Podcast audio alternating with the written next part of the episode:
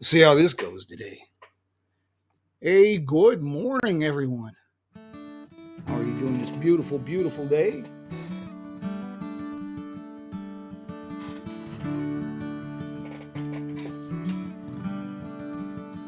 Say hello to a new friend on an old road.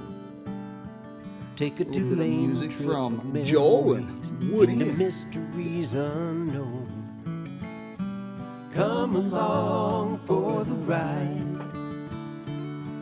Jim Hinckley's America.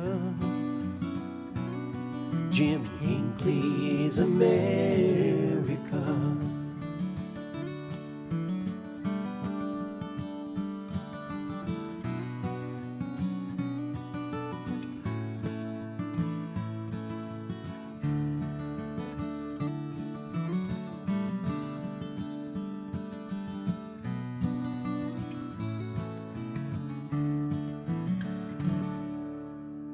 Man, I can't get enough of those that music from Joe and Woody and the boys of the road crew. Good morning, Keith, Maggie, everybody who's joining us this morning.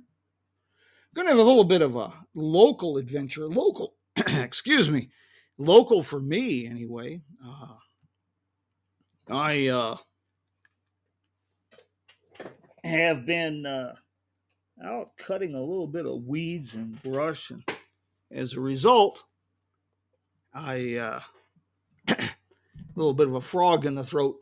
Uh, but this is going to be kind of a local. Let me give you a quick rundown here. For example, an article published by the Las Vegas Review Journal in 2010 detailed a discovery that confirmed a local urban legend was in fact true.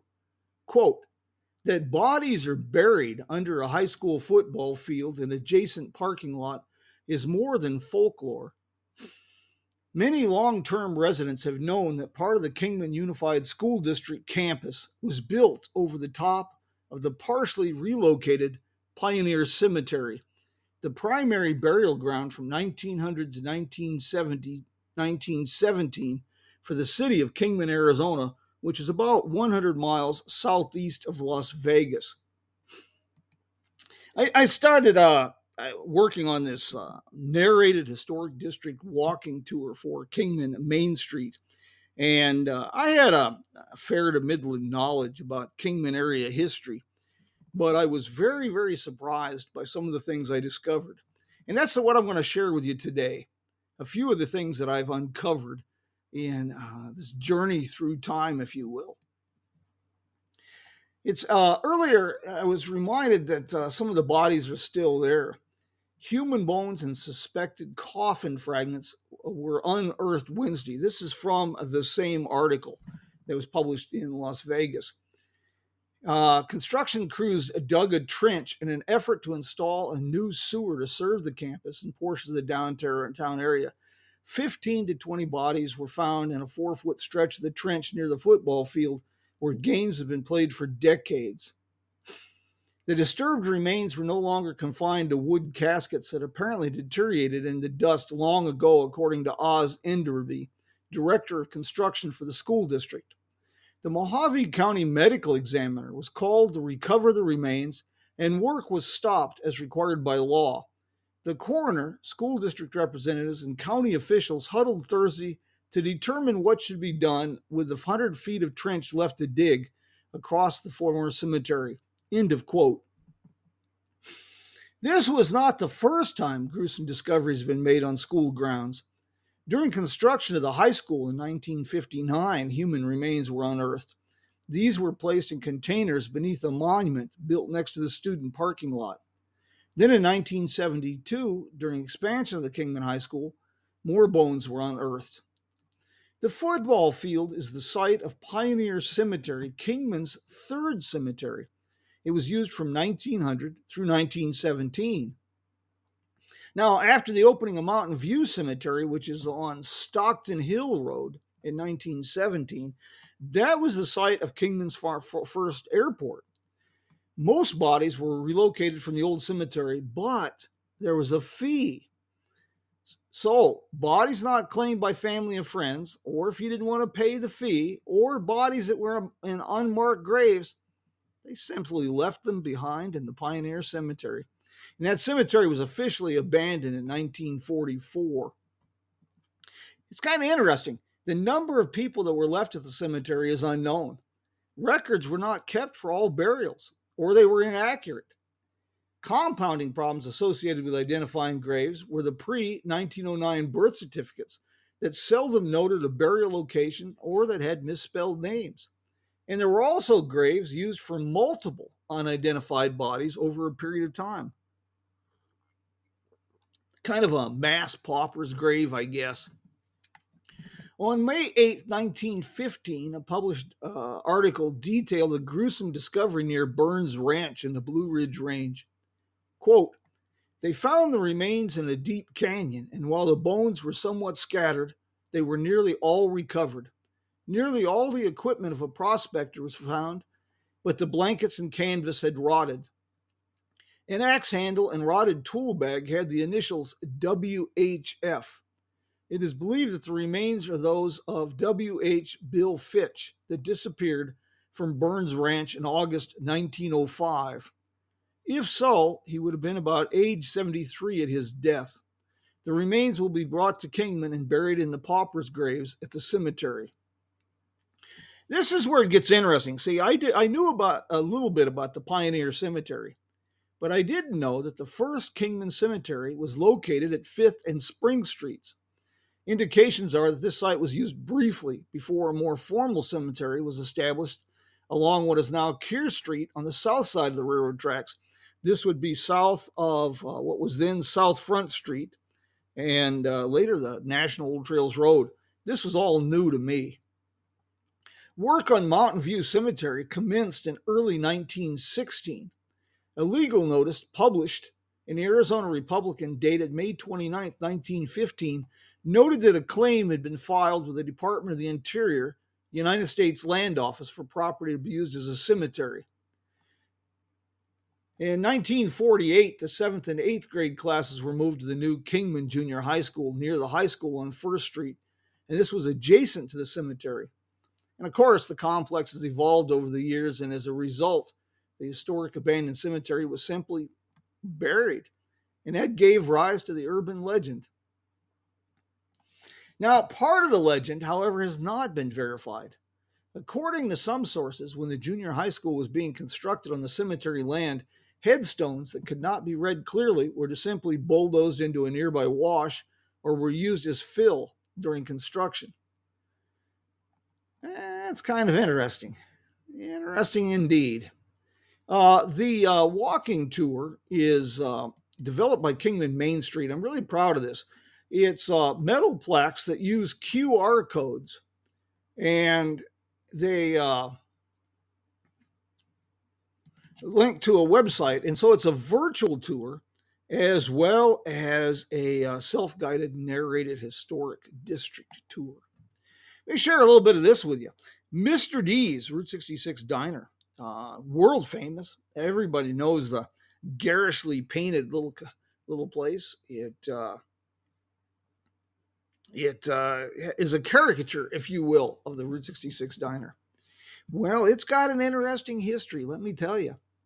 With certification of US 466 that had its eastern terminus at Route 66 in Kingman near First Street in 1935, construction work to realign Route 66 west along Front Street, now Andy Devine Avenue in 1937 to connect with 466, business shifted from the historic commercial district that centered on 4th Street. Everything kind of moved west. In June 1937, it was announced that Roy Walker was building a modern auto court at the corner of 1st and Beale Streets. I have yet to find out details about this motel. I'm working on it. But in 1939, Oscar Osterman, the local Shell oil dealer, distributed, uh, purchased the adjoining property, and he built a service station and a cafe.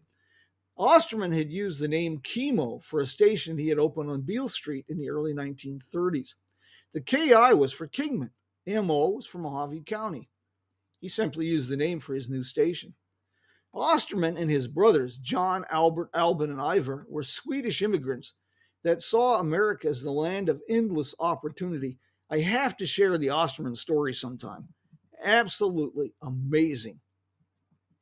Aside from the Shell Oil enterprise, the Osterman brothers were involved with an array of businesses, including building and managing a service station in Peach Springs, Arizona, the Dodge and Plymouth franchise in Kingman, Arizona, and a motel along Route 66 in Newberry Springs, California.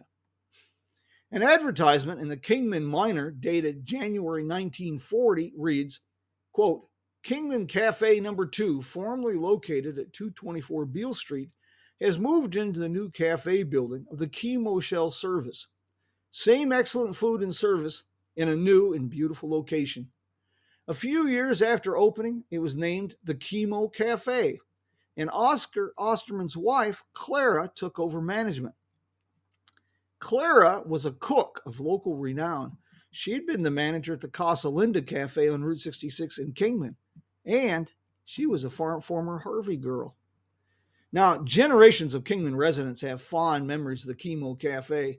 It's located just a few blocks from the high school. It was a popular lunch stop, an after school hangout, and for many, many young men, the service station was a first job. The flow along traffic along Route 66 provided an endless supply of customers. In the mid 1950s, E.J. Charlie McCarthy leased the service station and garage.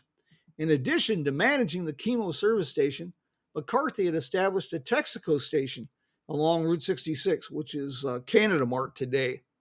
In 1959, he opened McCarthy Motors, which was a Studebaker dealership, and he sold International Harvester trucks.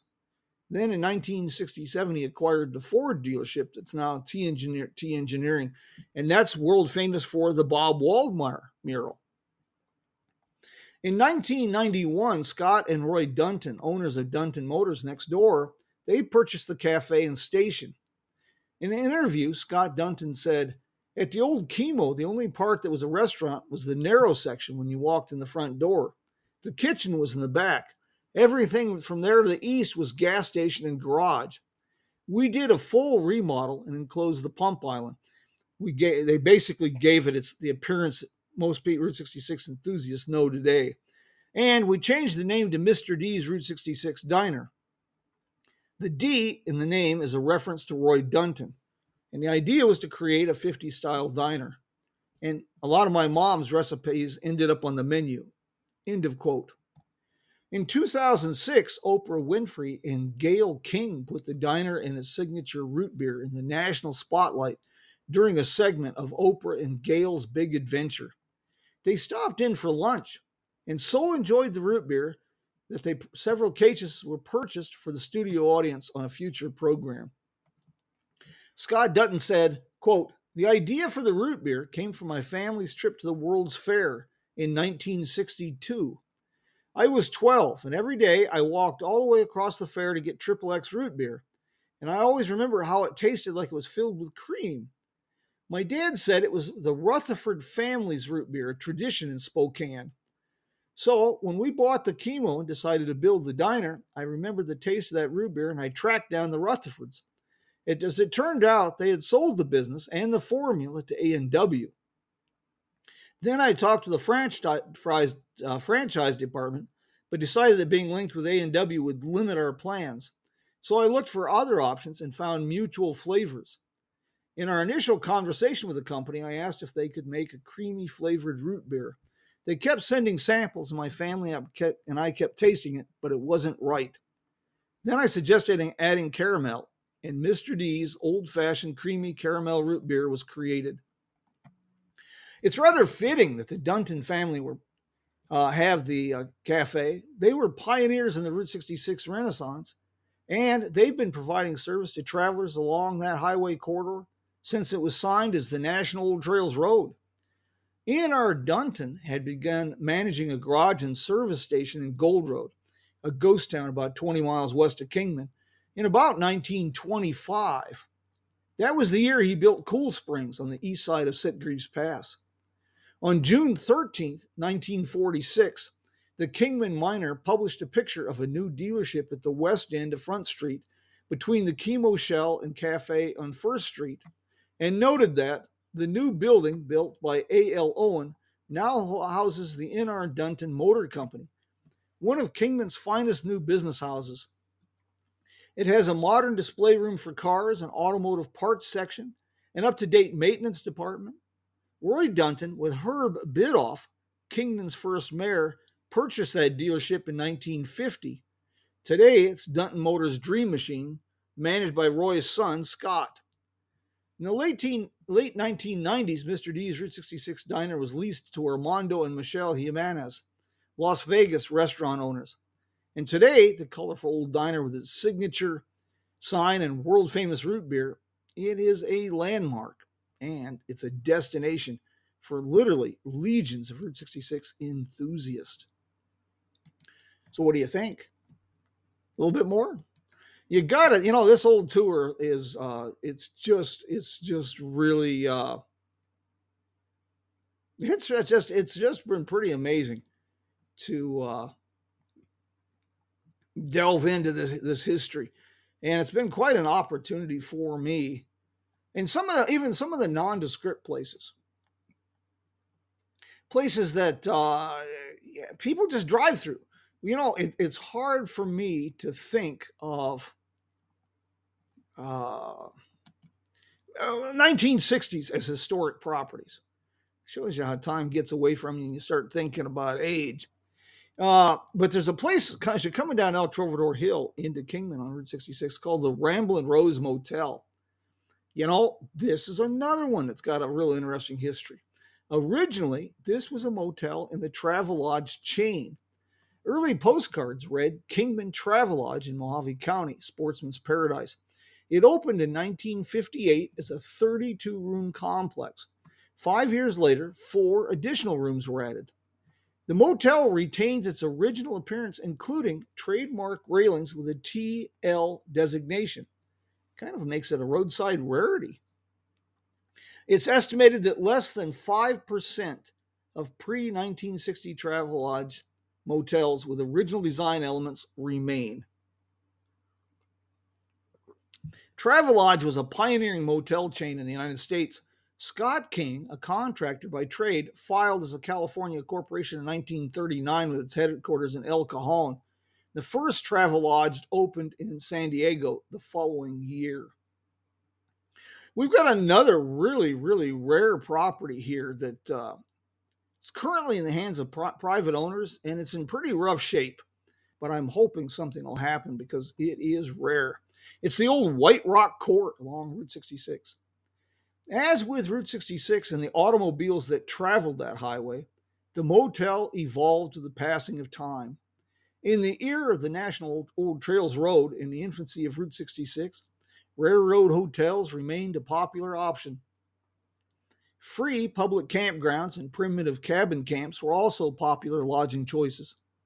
In spite of the Great Depression, by the mid 1930s, Many travelers wanted more modern amenities, such as hot and cold water in the room and radios. This was the era of the auto court. These are motels with garages between the rooms. In the post war years, as traffic on Route 66 grew exponentially and cars became larger, the garages were viewed as wasted space, and so motel owners often transformed them into additional rooms or used them to enlarge existing rooms. Then in the 1950s, chains such as Holiday Inn, Ramada, Travelodge, Highway House, they increasingly made it difficult for the mom and pop motel to compete. So, with a decline in profits, maintenance was deferred, the property was abandoned, and the motel complex was converted into low rent apartments or demolished. The World Monuments Fund recently listed Route 66 motels as some of, quote, America's most endangered historic places from the mid 20th century. The rarest of surviving motels are the pre war auto courts that were listed in the Negro Motorist Green Book. Guess what? The White Rock Court is one of those tarnished gems. It is a pre war auto court, and it's the only motel in Kingman that was listed in the Negro Motorist Green Book. There was at least one other motel, Hood's Auto Court, that would provide lodging to African American travelers. But for reasons unknown, it was not listed in the Green Book. The White Rock Court with owner's home was built of locally quarried stone by Conrad Minka in 1935. Uh, purportedly, he was a former Russian hard rock miner. That would explain his innovative approach to besting the competition. On the hill below the Sleeping Dutchman rock formation behind the motel, he dug an air shaft and then a tunnel connecting it to the utility corridors carved from the rock under the complex.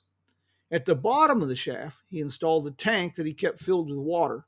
Sheets of burlap hung in the water acted as a wick, and then fans pulled the cool air into the rooms.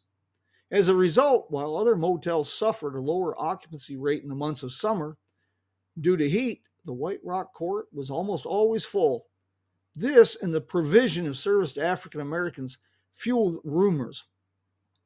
Decades later, there were legends that Minka had run a still under the parking lot and engaged in voyeuristic activities. The White Rock Court was listed in a guidebook to Highway 66 published in 1946 by Jack Rittenhouse and the 1952 edition of the American Motel Association Guide with its logo of sleep right, eat right, travel right, provided a de- de- detailed summary of the motel. It said, quote, on Highway 66, east end of Main Street, 15 modern cottages conveniently located, short distance to fishing and hunting, 70 miles to Boulder Dam. Our motto is always Curtis. Mr. and Mrs. Conrad Minka, proprietors. The motel remained operational into the late 1970s. Hmm. Well, those are just a couple. I could go on and on for hours and uh, share some of the stories about uh, the things that I discovered and uh, putting together for this walking tour. And uh, so, needless to say, I'm really high, excited about this. And of course, Kingman's history with association with Route 66. Uh, the city of Kingman Tourism has put together Kingman Route 66 Fest, scheduled for October 14th and 15th. This will be the second annual event. It takes place in Lewis Kingman Park, a former roadside rest stop along the highway, Route 66. Uh, the promotion for the event says it will feature live bands, a beer garden, serving regional craft beers, food and craft vendors, motorcycle show, classic cars, pinup contest, fun activity zones, Kingman's first and only zip line. All sounds pretty interesting. Take a look uh, for more information. ExploreKingman.com. That's also, I believe, the weekend for Chillin' on Beale, downtown Kingman. Should be a great time. Unfortunately, I won't be in town on that weekend. I will be on the road. Uh, I am uh, going to be visiting my good friends in the city of Tucumcari. I am uh, helping them develop some tourism initiatives, and Tucumcari is a favorite stop of mine. Did you know that Tucumcari, New Mexico has one of the top rated paleontology classes and museums in the Southwest? That's just one of the odd things and interesting things that make Tucumcari more than a stop on the way to.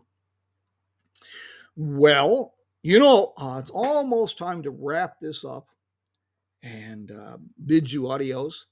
I want to remind you that uh, should be up tomorrow. We are working with Stan Husted, a, a uh, fellow with about 40 years experience with uh, radio and podcast development and production. And we are creating a second podcast called Card Talk from the Main Street of America. Today's program, Coffee with Jim, fo- features uh, focuses heavily on travel, telling people where to go. It's what I do.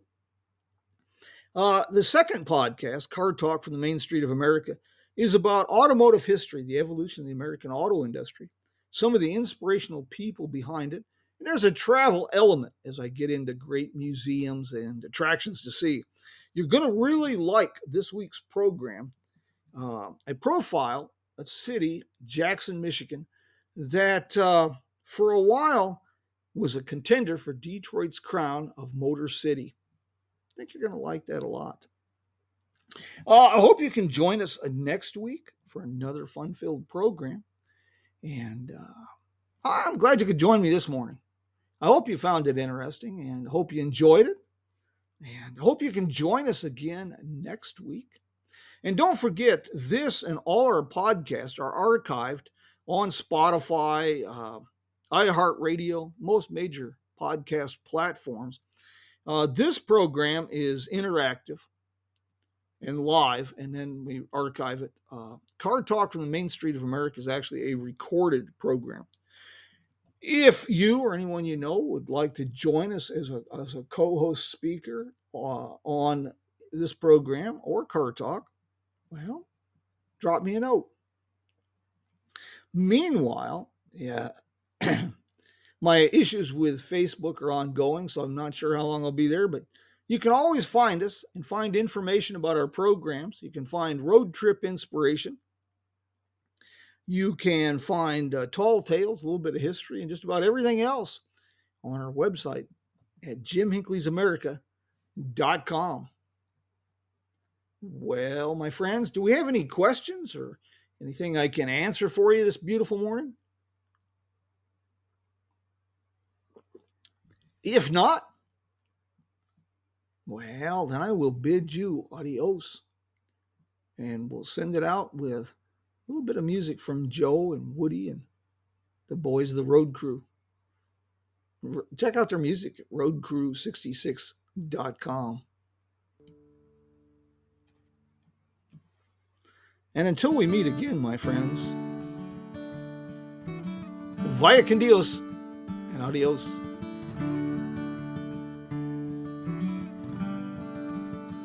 Say hello to a new friend on an old road. Take a two lane trip of memories into mysteries unknown. Come along for the ride. Jim Hinckley's America. Jim Hinckley's America.